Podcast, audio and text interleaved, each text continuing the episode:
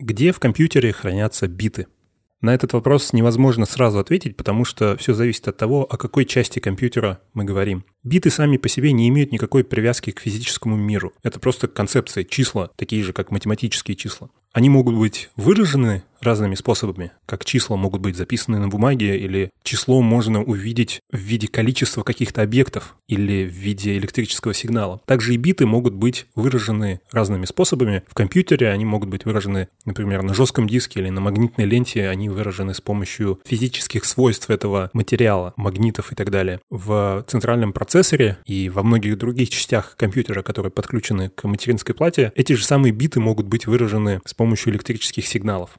Но ничто нам не мешает выразить те же самые биты, ту же самую информацию, скажем, на бумажке, распечатав эти биты на принтере или написав от, от руки, или с помощью чего-то совсем другого, каких-то физических свойств в физическом мире, как лампочки. Мы можем зажигать лампочку и означать, что зажженная лампочка означает единицу, а потухшая лампочка означает ноль. При этом нужно помнить, что биты — это не какое-то фундаментальное свойство Вселенной, которое мы обнаружили и теперь используем. Это просто наша задумка, это такая же система счисления, как знакомая нам десятичная система счисления. Так получилось, что система бинарных компьютеров — это удобная, популярная и понятная система, но ученые и инженеры создавали в том числе системы с тремя битами, но их уже нельзя называть битами, их назвали тритами. Это тритичные компьютеры, где есть три значения у каждой ячейки, у каждой самой фундаментальной части информации. Просто так получилось. На самом деле у этих машин даже есть некоторые преимущества по сравнению с известными и привычными нам двоичными системами. Но так получилось, что двоичные системы стали удобнее и популярнее и сейчас являются стандартом в индустрии. Когда ученые начали изучать свойства информации, которая записана с помощью битов, естественно, встал вопрос обработки этой информации. И в первую очередь их вначале волновали числа и работа с числами. Ну, изначально компьютеры были только для того, чтобы высчитывать числа. Именно поэтому название у него такое «компьютер» означает «считатель» или «высчитыватель». До появления физических компьютеров были люди-компьютеры, были объявления, где нам нужно десять новых компьютеров, и это обычно какие-то люди, которые сидят и весь день высчитывают что-то, что сегодня может делать компьютер за несколько секунд. В бинарном виде довольно просто и понятно, если привыкнуть к этой системе, можно выражать знакомые нам десятичные числа. Но что делать, когда нам нужно эти числа, например, складывать или умножать, или проводить какие-то другие математические операции? В абстрактном мире математики все понятно. Ну, есть операции сложения, и нету вопроса, как производить это сложение. Мы просто знаем определение, что как складываются числа. Для более сложных операций есть определения, существуют алгоритмы и так далее. Но что делать с этими битами? Это просто как какие-то комбинации единиц и нулей, притом они выражены в компьютерной системе каким-то сложным физическим уровнем, таким как электрическими сигналами или вообще дырками в бумажке, в этих перфокартах. Что делать с этими дырками? Известное любому программисту понятие математической логики и все эти операции, которые мы очень часто пишем в коде, такие как and или логическое умножение, логическое и, или логическое, или отрицание и так далее. Оказывается, как минимум для меня это было совершенно неочевидный прыжок от одного утверждения к другому, но оказывается, с помощью этих логических операций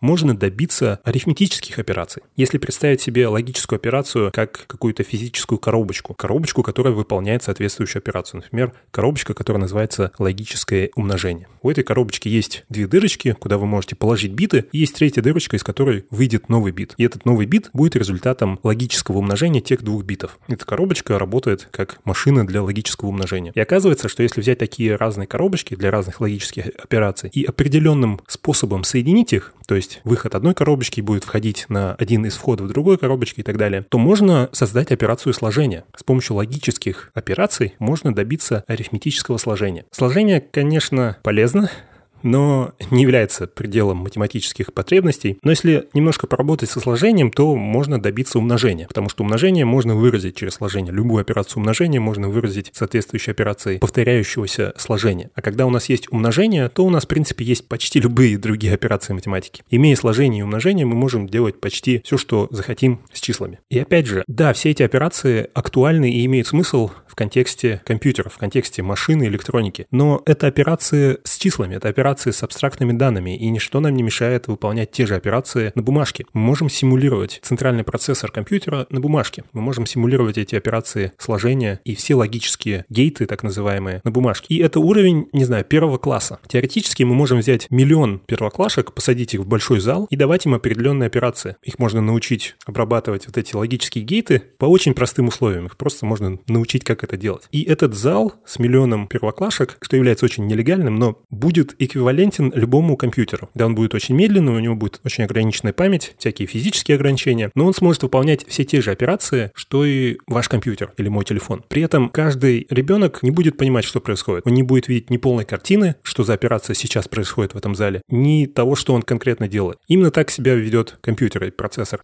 Хорошо, как перенести все эти идеи в мир компьютеров? Если с битами еще более-менее понятно, мы можем выразить биты, скажем, электрическими сигналами. Мы можем повышать до пяти вольт, это будет единица, понижать до нуля вольт, это будет ноль. И мы можем быстро-быстро менять вольтаж какой-нибудь электрической цепи и таким образом посылать сигналы, и это будут биты. Но что делать с логическими операциями? Мы их понимаем на бумаге, они очень простые. Если, если у бита значение такое, у второго бита такое-то, то выходящее значение будет таким-то и так далее. Все это легко на бумаге, но что делать с электроникой? Тут в дело вступают транзисторы, о которых вы наверняка слышали и знаете, сколько их там миллионов в вашем современном центральном процессоре. Транзистор — это очень простая штука, это не что иное, как выключатель. Можно сказать, что выключатель на стене — это транзистор, и он или пропускает через себя электричество, или не пропускает. Делает он это или нет, зависит от того, в каком он состоянии. Если его нажать, то он будет пропускать электричество, и лампочка загорится. Если его отжать, ну или нажать в обратную сторону, то он не будет пропускать электричество. Оказывается, если взять такой выключатель и, опять же, соединить их несколько определенным образом, то можно получать разные логические гейты. Мы можем сделать логическое «и» с помощью нескольких транзисторов. У больших физических выключателей, которые висят у меня сейчас на стене, есть много минусов. Они, во-первых, физические, там что-то двигается, и мне нужно их нажимать. И первые транзисторы были не сильно лучше. Да, они были меньше, чем большой выключатель на стене, но они были все еще довольно большими. Естественно, если они большие, и нам нужно комбинировать их, чтобы делать логические гейты, которые потом нужно комбинировать, чтобы, чтобы совершать математические операции, то чем более сложные операции требуются, тем больше транзисторов нужно. Тем больше нужно делать этих гейтов, тем больше больше нужно использовать транзисторов, чтобы создавать эти гейты и так далее. Поэтому очень важно было продолжать их улучшать. Они должны становиться меньше, они должны становиться быстрее. Простой выключатель на стене может включаться и выключаться, ну, с той скоростью, с которой я могу очень быстро на него нажимать. Но это все еще очень медленно. Нам нужно, чтобы он включался-выключался несколько раз в секунду, или несколько сотен раз в секунду, или еще быстрее. Полупроводниковые транзисторы стали настолько маленькими, что ученые и инженеры стали помещать тысячи, миллионы транзисторов на один маленький чип. И в отличие от старых транзисторов или в отличие от выключателей, у современных полупроводниковых транзисторов есть несколько очень важных плюсов. Они очень быстрые, они могут менять свое состояние, то есть включаться или выключаться, очень-очень быстро. Они очень маленькие, настолько маленькие сегодня, что их размер можно выразить в десятках атомов. Современные транзисторы бывают до пятидесяти атомов в ширину. В нем нет никаких движимых частей, в отличие от выключателей или каких-нибудь первых транзисторов там с лампочками. И самое главное, состояние этого транзистора можно изменять с помощью электричества. То есть, если взять, опять же, мой выключатель, то его состояние меняется моим физическим нажатием на кнопку. Но полупроводниковые транзисторы включаются и выключаются с помощью подачи или, наоборот, не подачи электричества. И сами эти транзисторы, их работа — это или проводить электричество, или не проводить. Получается, мы можем использовать один транзистор для того, чтобы управлять другим транзистором. И именно таким образом мы можем их комбинировать, чтобы создавать эти гейты и в итоге создавать аппараты, которые могут производить математику. Математические операции. Вы, уверен, знаете о законе Мура, и в популярной, не самой правильной формулировке она звучит вроде как «компьютеры становятся быстрее каждый год». На самом деле закон Мура говорил именно о транзисторах, об их количестве. Видно было на протяжении лет, как инженеры продолжают делать транзисторы все меньше, все эффективнее, их все больше помещается на тот же размер чипа, они потребляют все меньше энергии, они становятся все лучше и лучше. И закон Мура гласил, что на одном чипе количество транзисторов будет удваиваться каждый каждые два года. Это косвенно означает, что да, этот чип, этот процессор будет быстрее, он будет эффективнее и так далее, но не факт. У этого закона, ну или у этой идеи, и вообще у идеи постоянного уменьшения размера транзисторов есть одна проблема. Она заключается в том, что когда мы касаемся настолько маленьких размеров, вот у нас есть транзисторы размером в пятьдесят атомов, это все еще довольно большой размер в контексте физики, но мы приближаемся к таким размерам, когда привычные нам законы физики, законы классической физики, ньютоновской физики, перестают работать и сдают свои позиции непонятным мистическим законам квантовой физики. Эти полупроводниковые транзисторы работают, грубо говоря, таким образом, что есть вход, туда подается электричество, есть выход, оттуда может выходить электричество, между ними есть некая прослойка. И используя свойства кремния, используя свойства фосфора и некоторых других веществ, эта прослойка, в зависимости от подаваемого электричества, может или пропускать электричество через себя, или не пропускать, быть некой стеной или барьером для этого электричества. И когда этот барьер достаточно большой, например, пятьдесят атомов или еще больше, то электричество через него не проходит, и все нормально. Когда он, этот барьер позволяет электричеству проходить, то электроны начинают плыть, и электричество проходит. Это ни в коем случае не лекция по квантовой физике, я в ней ничего не понимаю, но, возможно, вы слышали про понятие квантового туннелирования. Если я возьму ручку и начну бить по своему столу, то я могу это делать часами, днями, я могу это делать до окончания Вселенной. Но всегда она будет упираться в, э, в этот стол, потому что физически эта ручка, ну, не может пройти сквозь стол. Стол твердый, ручка твердая. Она упирается в стол. Именно по этой же причине я сейчас сижу на стуле, а не проваливаюсь сквозь него.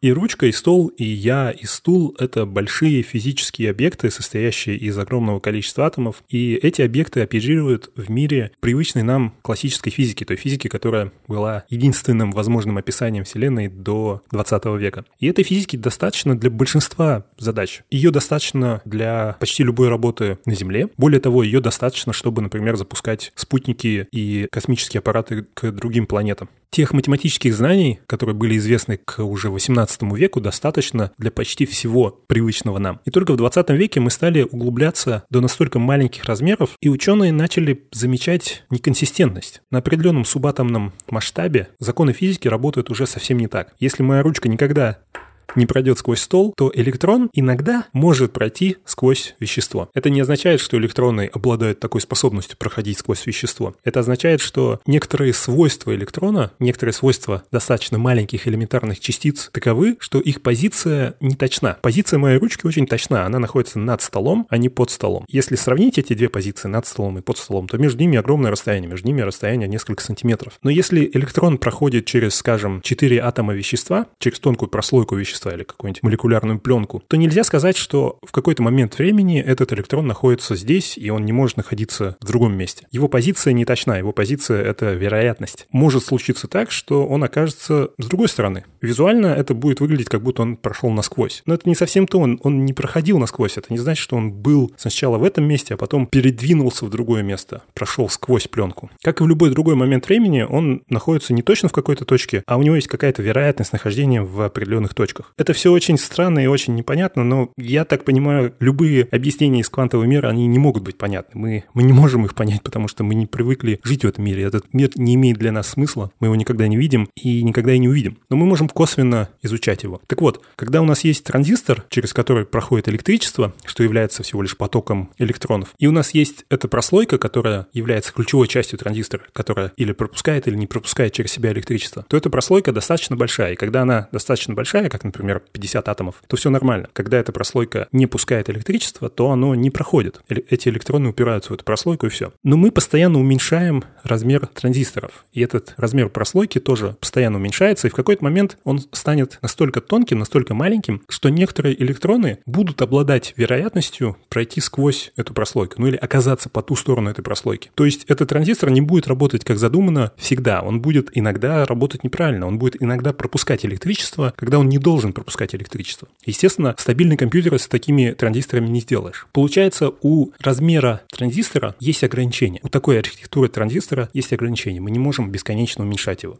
Что же делать? Неужели мы в какой-то момент упремся в предел, и компьютеры перестанут улучшаться? Мы изобретем максимально эффективный компьютер, и все. Ну, во-первых, улучшать эффективность компьютера и ускорять его можно разными способами. Плотность и размер транзисторов — это важно, но количество транзисторов, в принципе, не сильно ограничено. Мы можем делать процессоры больше. Но что делать с этой фундаментальной, с этим фундаментальным ограничением, связанным с квантовой физикой, связанным со свойствами, непонятными свойствами элементарных частиц? Вы, наверное, слышали про квантовые компьютеры. Идея квантовых компьютеров, грубо говоря, использовать эти свойства, использовать безумные непонятные свойства квантового мира и квантовой физики для того, чтобы проводить какие-то логические операции. И до последнего времени я слышал о квантовых компьютерах, но на уровне простого обывателя. Я знал примерно, что такое эти квантовые суперпозиции, и то, что они каким-то образом используются в компьютере, и теоретически эти квантовые компьютеры будут намного быстрее классических компьютеров и вообще станут мега-мега быстрыми компьютерами. Старые компьютеры с ними никогда не сравнятся. Если почитать какие-нибудь короткие науч-поп статьи, ну или просто там не вдавающиеся в подробности статьи о квантовых компьютерах,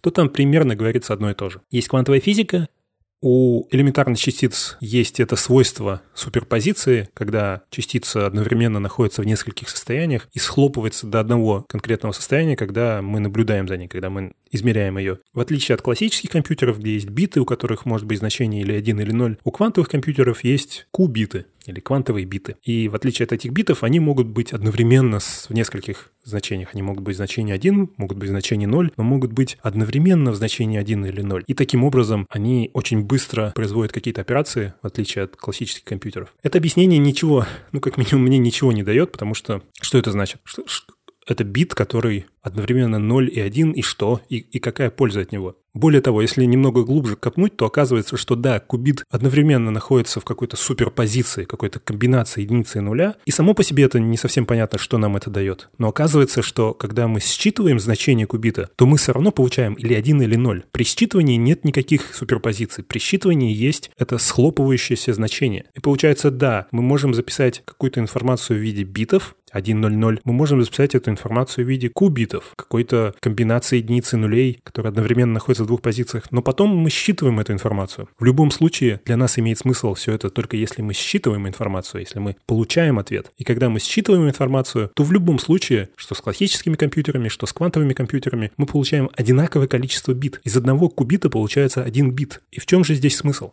Оказывается, идея квантового компьютера не в том, что он дает множество ответов, в том случае, когда обычный компьютер дает лишь один ответ. Квантовый компьютер также дает один ответ. Но его отличие от классического компьютера в том, что классический компьютер в любой момент времени работает над одним вычислением. И да, если у вас десять ядер или десять процессоров, то они работают над десятью вычислениями, но физически мы всегда можем взглянуть на процессор и увидеть, что он работает сейчас в один момент времени над, какой, над каким-то одним вычислением. Потому что в любой момент времени мы можем взглянуть на состояние этого процессора, на состояние всех битов. И каждый бит будет иметь какое-то конкретное значение. Каждый бит будет или единицей, или нулем. Квантовый компьютер находится в нескольких состояниях одновременно, потому что биты в нем находятся в этой суперпозиции. Каждый квантовый бит можно выразить как некий коэффициент, который означает вероятность. С какой вероятностью этот квантовый бит схлопнется до единицы, а с какой вероятностью он схлопнется до нуля во время чтения, во время того, когда мы считываем информацию с этого кубита. Получается, идея квантового компьютера не в том, что он дает множество ответов, а в том, что он одновременно решает множество задач или же решает множество вариантов одной и той же задачи, а потом дает один ответ. В большинстве привычных нам использований компьютера это бессмысленно. Когда я смотрю видео или записываю этот звук, мне эти возможности квантового компьютера визуально ничего не дадут. Мои видео не станут быстрее загружаться. Но для некоторых типов задач эти свойства могут быть очень полезны. Давайте взглянем на систему из двух классических битов и двух квантовых битов. И когда мы говорим о квантовых битах и квантовых компьютерах в целом, то весь этот разговор имеет смысл только если мы умеем манипулировать этими битами таким образом, что они становятся связанными. Это то, что называется квантовой запутанностью. Это когда две элементарные частицы обладают взаимосвязью, так что, наблюдая за одной частицей, вы автоматически можете сделать вывод о другой частице. Иными словами, их значения каким-то образом связаны, при этом расстояние между ними никак не влияет на эту связь. Когда мы смотрим на два классических бита, у которых у каждого может быть значение или один, или ноль, то у нас есть четыре разных состояния. ноль ноль, ноль один, один ноль и один один. И чтобы выразить эту систему в любой момент времени, чтобы выразить любое из этих состояний, нам нужно два бита. Нам нужно сказать значение первого бита и значение второго бита. Этих двух чисел достаточно, чтобы выразить любое возможное состояние двухбитовой системы. С квантовыми битами все намного сложнее, потому что у квантового бита может быть одно из бесконечных количеств состояний. Да, квантовый бит может иметь значение один или значение ноль, но также может быть одно из бесконечного количества других значений. При этом в любой момент времени квантовый бит находится не в одном из этих значений, а одновременно в нескольких. И только в момент считывания информации, только в момент наблюдения за этим битом, он слопывается до или единицы, или нуля. И да, в конечном итоге, когда мы смотрим на результат какого-то вычисления, то и классические биты с двумя битами, и квантовые биты с двумя битами имеют только четыре состояния. Но в момент вычисления, до считывания информации, классические биты также могут быть только в одном из этих четырех состояний. Квантовые же биты могут быть в любой комбинации состояний.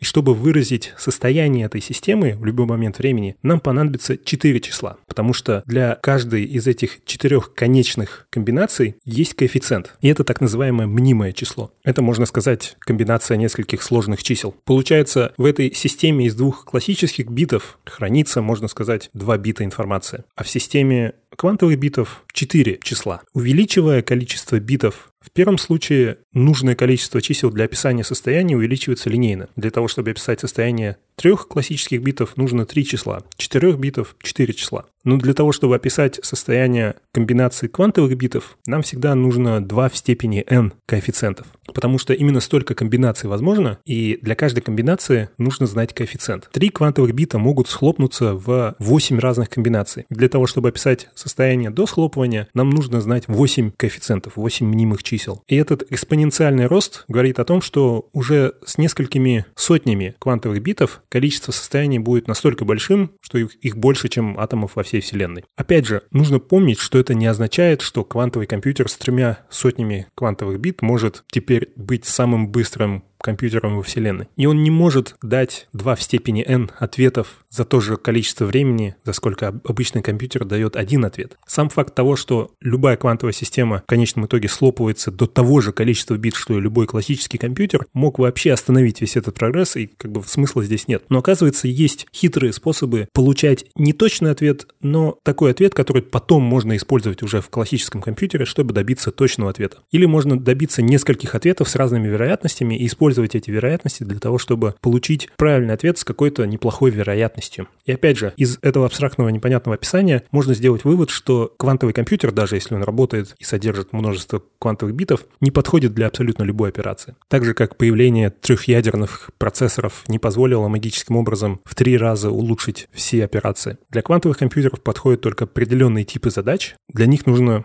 разрабатывать новые алгоритмы. Возможно, вы слышали, что с появлением квантовых компьютеров придет конец онлайн-безопасности, потому что все наши алгоритмы шифрования основаны на том, что компьютеру очень сложно и очень долго находить множители простых чисел, и именно этот принцип используется для того, чтобы создавать защищенное соединение между двумя точками. И да, это так, и да, существует квантовый алгоритм при наличии в недалеком, я надеюсь, будущем квантового компьютера, который сможет такой алгоритм запускать на достаточно больших числах. Эта операция будет производиться очень быстро, и можно будет, грубо говоря, взломать систему шифрования, основанную на таких ключах. Но, во-первых, пока квантовые компьютеры настолько маленькие, настолько нестабильные, что они научились находить множители очень маленьких простых чисел. И, во-вторых, эта система шифрования, эта система защиты не является единственной. Это просто удобная нам система, потому что мы сегодня знаем, что все компьютеры, насколько бы они мощные не были, не могут ее взломать, потому что единственный способ, единственный известный способ математически решать эту задачу — это перебирать множество чисел. И чисел настолько много, что даже самый быстрый компьютер потратит несколько миллионов лет для того, чтобы найти ответ. И да, если квантовый компьютер сможет работать с достаточно большими числами, то придется отказаться от этого способа шифрования, но существуют другие способы, которые пока не видно, как будут решаться с помощью квантовых компьютеров. Что же такое квантовый бит и в каком виде он хранится в квантовом компьютере? С обычным битом мы ответили, что он может храниться в разных видах. Он может быть в виде какого-то магнитного свойства, свойства вещества в жестком диске или в виде электрического сигнала в процессоре или в любом, в любом другом виде. С квантовым битом идея похожа, потому что сам, сама по себе математическая идея квантового бита не сильно связана с физическим миром. Она основана на идее, что да, довольно маленькие элементарные частицы имеют некоторые свойства, которые могут находиться в суперпозиции. И, возможно, вам на ум приходит знаменитый мысленный эксперимент с котом Шрёдингера, который как, как раз обсуждает парадоксальное свойство элементарных частиц быть в нескольких состояниях одновременно. И опять же, здесь стоит заметить, что есть популярная и не совсем корректная интерпретация, точнее версия этой идеи, Она звучит примерно так. Кошка находится в коробке, и пока вы не откроете коробку, вы не знаете, жива она или нет. Поэтому можно сказать, что кошка одновременно находится в живом и в мертвом виде. Она в некой суперпозиции живая и мертвая кошка. И только наш факт наблюдения, факт того, что мы открываем коробку и смотрим на нее, схлопывает ее до одного из двух состояний. И, мол, пока мы не откроем коробку, пока мы не произведем наблюдение, то кошка находится в суперпозиции. Шрёдингер своим мысленным экспериментом хотел показать прямую противоположность этому факту. Нет, кошка не, не находится в суперпозиции. Не нужно путать физическое свойство элементарных частиц и незнание. Если мы не знаем, что что-то живое или мертвое, это не означает, что оно одновременно находится в двух состояниях. И сам факт нашего наблюдения никак не меняет физических свойств мира. Это, конечно, может быть другим вопросом, это может быть метафизическим вопросом вроде «Издает ли звук падающее дерево, если в лесу никого нет?» Физический ответ «да» издает. Здесь нет никаких споров. Также эта кошка в коробке или жива, или мертва, и она не может быть в двух состояниях одновременно. В том мысленном эксперименте Шрёдингера было чуть сложнее. Там кошка не находилась не просто одна в коробке, а она находилась вместе с системой. Эта система была кусочек радиоактивного элемента, ну или там радиоактивный атом, счетчик Гейгера, который определяет радиоактивность, определяет излучение, и моторчик, который в случае того, если происходит излучение, разбивает сосуд с ядовитым газом. Маленькая частица может в любой момент излучить радиацию, ну или там альфа-частицу, или что-то из себя испустить. И вот это предсказать невозможно, потому что вот это состояние элементарной частицы — это некая суперпозиция, но она влияет на что-то физически большое, такое как кошка. И Шрёдингер хотел как раз показать, что несмотря на то, что какое-то свойство квантового мира влияет на большой физический объект, это не означает, что большой физический объект будет суперпозицией. Кошка не будет суперпозицией. Кошка в любом случае будет в одной из двух позиций. Или жива, или мертва. И это не зависит от того, смотрим мы на нее или нет. С ее точки зрения также возможен только один из этих двух вариантов. В каком же виде такая суперпозиция хранится в квантовом компьютере? Главное требование к такому квантовому биту — это то, что он должен иметь такое свойство, он должен уметь быть в суперпозиции. И для этого подходят любые элементарные частицы, любые достаточно маленькие частицы. Это может быть фотон, частица света и какое-нибудь его свойство, которое может быть одновременно в нескольких состояниях. Для фотона это может быть поляризация. Для электрона или иногда даже целого атома или ядра атома это может быть спин. Это то, что, грубо говоря, похоже на его направление, на то, в какую сторону он повернут. Давайте допустим, что мы научились делать... создавать квантовые компьютеры, они очень сложные, они очень большие, они работают стабильно. И в этих компьютерах для хранения и обработки информации используются квантовые биты, и для хранения квантовых битов используются элементарные частицы. И мы пока не знаем ничего меньшего, мы сейчас не говорим о там кварках и, и чего-то еще меньшего, чем фотон или электрон. Допустим, мы достигли этого предела, и вся информация у нас выражена элементарными частицами. Если взглянуть на современные компьютеры и вернуться к тем же транзисторам, которые все еще достаточно маленькие, но не, не такие маленькие, это все еще несколько атомов в ширину, и, и посмотреть на то, где, в каком виде в таком классическом компьютере хранится информация, то можно сделать вывод, что она все еще хранится над, над атомным уровне или суператомном уровне. Да, речь идет про электроны, которые плывут через транзисторы и являются потоком электричества, который представляет собой значение бита. Но мы говорим о электричестве, о сигнале, и этот сигнал представляет собой кусочек информации, не отдельные электроны. Мы не считываем отдельные электроны, и информация передается, можно сказать, на более мелком разрешении. То есть можно представить себе Вселенную, которая обладает некоторыми свойствами для хранения и обработки информации. Можно начать с больших объектов, таких как какие-нибудь камушки. Большие камни можно использовать для того, чтобы хранить информацию. Можно положить камни в определенном порядке, и таким образом информация будет физически записана. И наша Вселенная позволяет это делать. Мы можем это сделать, и эта информация будет сохранена. Но это не самый эффективный способ. Мы можем в том же размере, используя то же количество вещества, то же количество энергии, сохранить больше информации. И это похоже на разрешение монитора. Мы можем нарисовать квадратики размером сто на сто пикселей и таким образом закодировать какую-то информацию. Но в эти же сто на сто пикселей мы можем, если умеем, записать больше информации, если уменьшим каждый квадратик. От больших камней можно перейти к электрическим сигналам, которые находятся в очень маленьких кристаллах размером те же самые пятьдесят атомов. Но это все еще не предел. Если забыть про технические ограничения и физические ограничения, и наши умственные ограничения, и посмотреть просто на свойства Законы физики, законы этой вселенной, какую, какое разрешение они позволяют, насколько более плотно можно хранить информацию, используя то же количество вещества или энергии. И если смотреть на квантовые компьютеры, то, возможно, это тот предел, это новый предел. Если до этого для нас пределом было что-то физическое, и это была инженерная проблема, которая не учитывает всех свойств физического мира, квантового мира, то ограничение квантовых компьютеров, возможно, является фундаментальным ограничением вообще физики. Именно физики в плане хранения информации. Может быть, Вселенная не позволяет хранить информацию в более плотном виде. Может, мы достигли размера одного пикселя, и эта система просто не позволит сделать полпикселя. Так же, как на вашем экране нельзя просто взять и сделать полпикселя, как бы вы ни старались. А может быть, это тоже еще один из шагов, и на самом деле даже в одной элементарной частице можно хранить больше информации, чем нам сейчас кажется с нашим текущим пониманием квантовой физики и квантовых компьютеров. Это странная тема, потому что свойства, физические свойства мира — это не то, что принято вносить в одно обсуждение с таким, казалось бы, человеческим и бытовым, что ли, понятием, как информация. Это нас возвращает к той теме, на которую очень сложно вообще что-то говорить. Это что такое информация, и имеет ли она смысл без людей. Но если немного упростить эту беседу, то можно сказать, что информация имеет смысл, и она существует без людей, без чего-то, что ее получает или обрабатывает, или находит в ней смысл.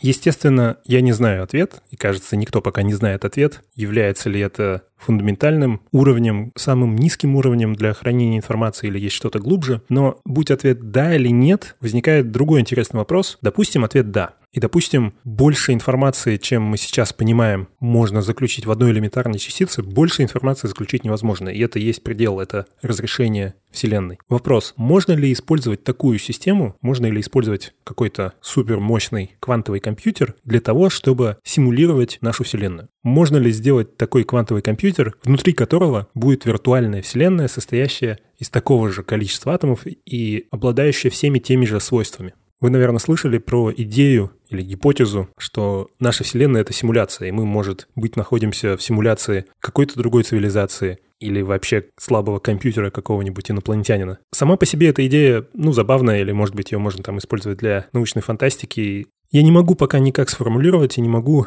уловить эту идею или мысль. В этой области наверняка есть исследования, о которых я не знаю, и люди, о которых я не слышал, у которых есть предпосылки думать тем или иным образом. И вот этот вопрос, оказывается, является открытым. И пока непонятно, может ли система, которая существует во Вселенной, симулировать в точности точно такую же систему. Кажется, что нет, ну потому что мы привыкли, что, ну я не знаю, компьютер не может внутри себя создать виртуальный компьютер, который будет такой же по мощности. Он по определению будет меньше по мощности, потому что часть его ресурсов используется для того, чтобы симулировать виртуальный компьютер. Но мы, опять же, мыслим в рамках классической физики, потому что наши компьютеры работают в рамках классической физики, и информация, которая хранится в нашем компьютере, эти ресурсы наши компьютерные, они все подчиняются детерминированным законам классической физики, и, как мы выяснили, Выяснили, биты могут быть в один момент времени только в одном состоянии. Поэтому мы используем буквально простую арифметическую логику для того, чтобы понять, что нельзя взять компьютер и с помощью него симулировать такой же компьютер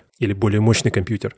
Но опять же, наши понимания того, что очевидно или того, что имеет смысл, нерелевантны, когда дело касается квантовой физики и, получается, физики Вселенной вообще. Потому что во многих системах, во многих идеях для нас смысла вообще нет. Для нас это просто даже не фантастика, а какая-то бессмыслица, какая-то ерунда. И вот этот факт, что система запутанных квантовых битов может описывать какое-то состояние или находиться в таком количестве состояний, которое не соотносится с количеством этих самых битов, наталкивает на пока недоказуемую и, возможно, бессмысленную идею о том, что, может быть, законы физики позволяют Вселенной создавать такие машины, которые способны симулировать Вселенной не меньших масштабов или даже больших масштабов. И если наша Вселенная — это симуляция или голограмма, то это не означает, что та Вселенная, где эта голограмма запущена, больше или мощнее или круче.